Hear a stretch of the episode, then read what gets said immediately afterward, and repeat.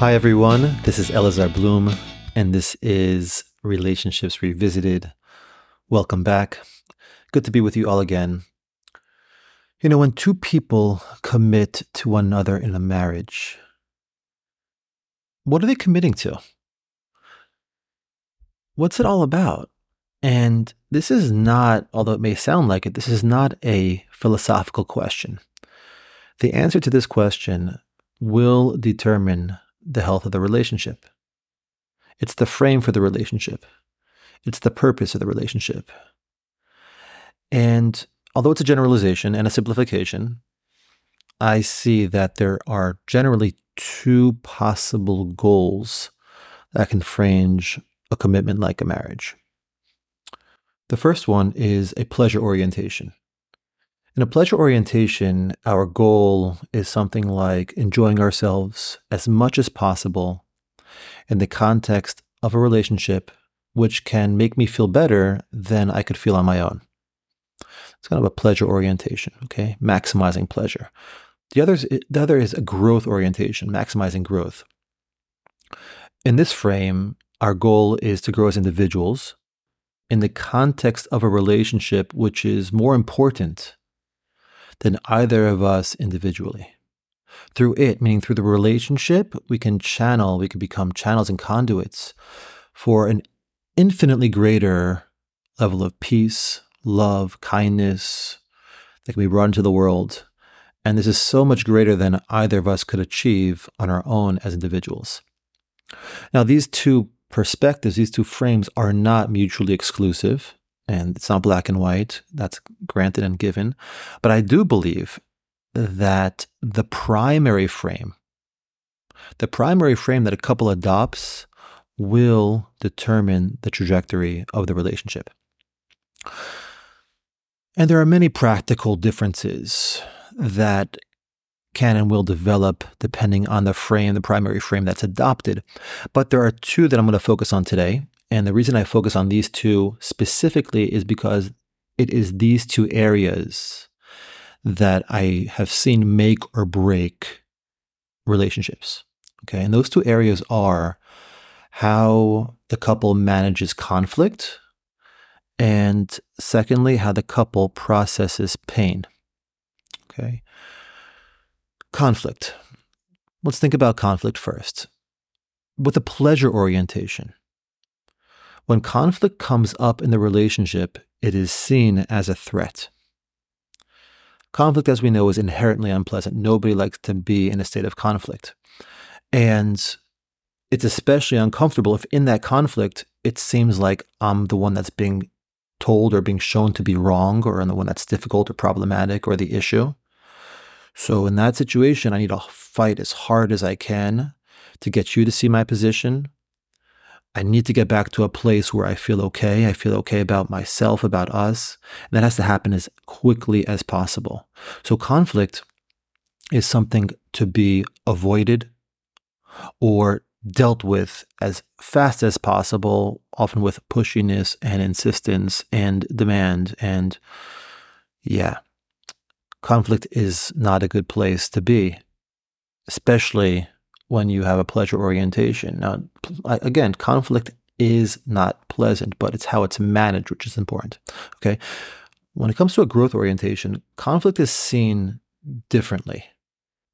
Conflict is actually seen, and this is a bit of a shift, but it's really seen as an opportunity. It's seen as an opportunity to deepen. Because if we're arguing, if me and you are arguing, it, it, it indicates, it's a sign that my understanding of you is lacking. I'm not getting you. That's why I'm, I'm uh, that's why there's conflict is I'm not getting you. And truth be told, another human being is so complex that I will never be able to discover everything about you. You have depths upon depths that I can never come to truly know.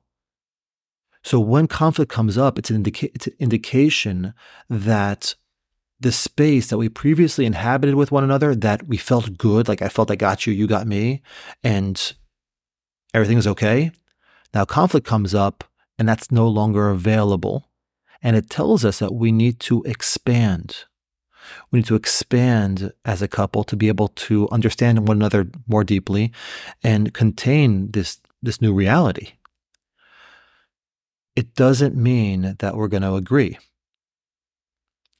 The resolution of conflict is not agreeing, but conflict gives us the opportunity to understand each other more deeply. And that is, if you want to call it, its resolution. It's moving to a deeper place because now I can know you in a new way, a deeper way. And with this, I grow bigger as an individual because I'm making more space within myself for somebody else, which is which is a, it's a loving thing to do. So my love increases, and our relationship is refreshed with new energy. It's new energy with this deeper understanding of one another. So now we can become conduits for something even deeper than before. And that's right. That's where the conflict, the conflict is signaling is ready or needing to happen. The second area is pain. With the pleasure orientation, pain is intolerable. It's where I say, you know, when pain comes up, it's where I say to myself that maybe this was a mistake, right? I, like, I'm not supposed to feel like this way with you. You're my person. Why am I feeling so badly? Okay. So pain is really intolerable. And it leads me to think that I need to protect myself. I need to do that or else it will get worse. Um, I'll try and push harder to get you to see how I, I'm hurting and I want you to make it better. I want you to reassure me. Or from this pain place, I withdraw and I avoid to, to prevent things from getting worse. Pain is something which we want to distance ourselves from or resolve as soon as as fast as possible. With growth orientation, pain, while not pleasant, is tolerable. It's understandable. Okay. The way we look at pain is as it's a place where one of us, or likely both of us, needs to be seen and understood. Pain is an opening to vulnerability. It's a chance to know you more completely and authentically. It's a chance that I can give you to know me in a deeper way. It's a chance for us to cherish one another in places that we have both probably felt alone and unwanted.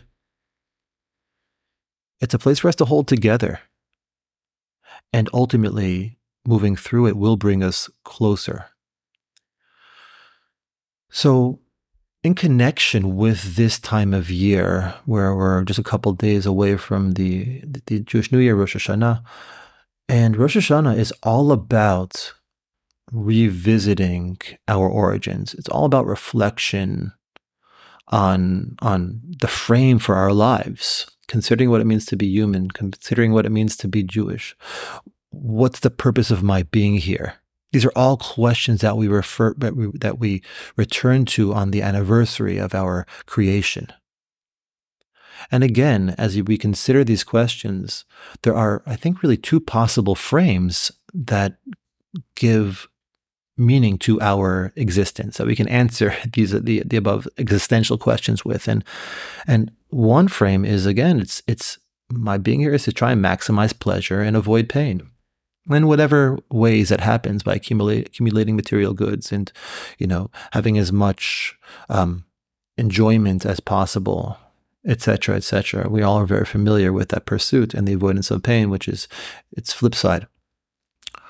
The second is seeing myself as as a, a conduit, right? As I'm here uh, to be a, a, a a channel for divine light and love, for something bigger than myself, and continuing to challenge myself to move and grow in that direction.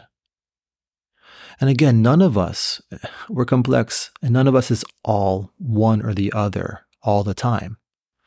But I do believe that Rosh Hashanah is a time that we can return and ask ourselves, am I prioritizing the right frame? Because that prioritization will determine how I show up in my daily life and what orients me. Hopefully, our answer to the question as we think about these, uh, to these, think about these these matters on, on Rosh Hashanah is an answer that is really worth striving for. And that's my blessing for myself and for you and for all of us in our relationships to return to a frame that we see as a one of growth and possibility and managing conflict, processing pain in a way that it, it, it's seen as an opportunity to grow closer, more connected. And in our personal lives as, as individuals, seeing ourselves as bigger than just increasing pleasure and avoiding pain, and striving to be that channel, striving to grow in that direction, something that is of endless possibility. So, Shana Tova, have a blessed, sweet year, and thanks again for joining me here on Relationships Revisited, where we explore the space between.